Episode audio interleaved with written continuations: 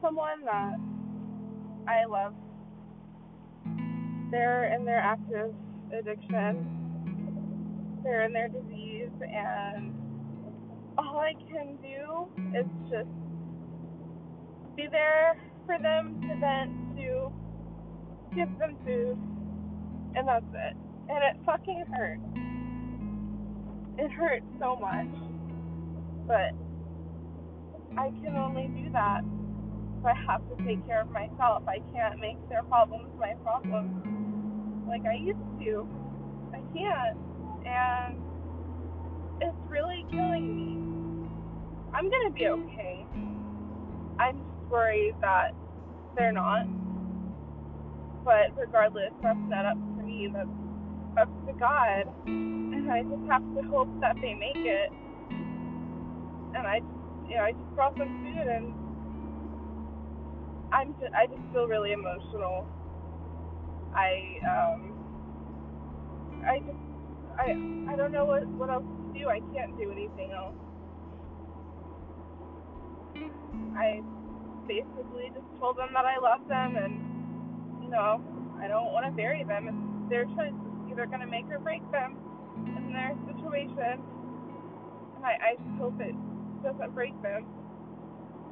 Um, I went into AA just trying to stop drinking.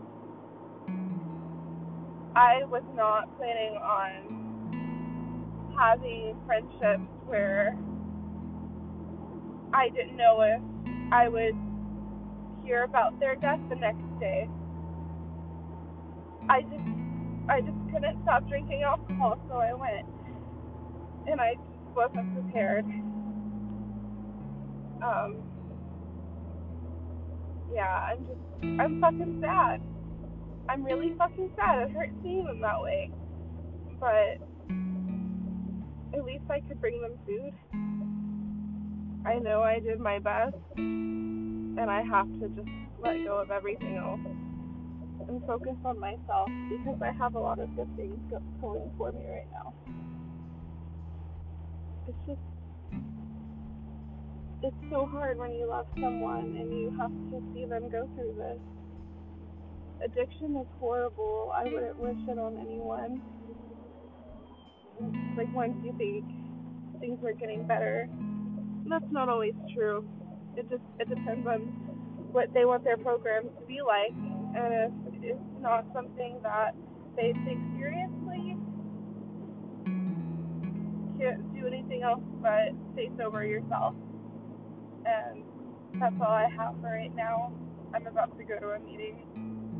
So I hope you guys have a good day.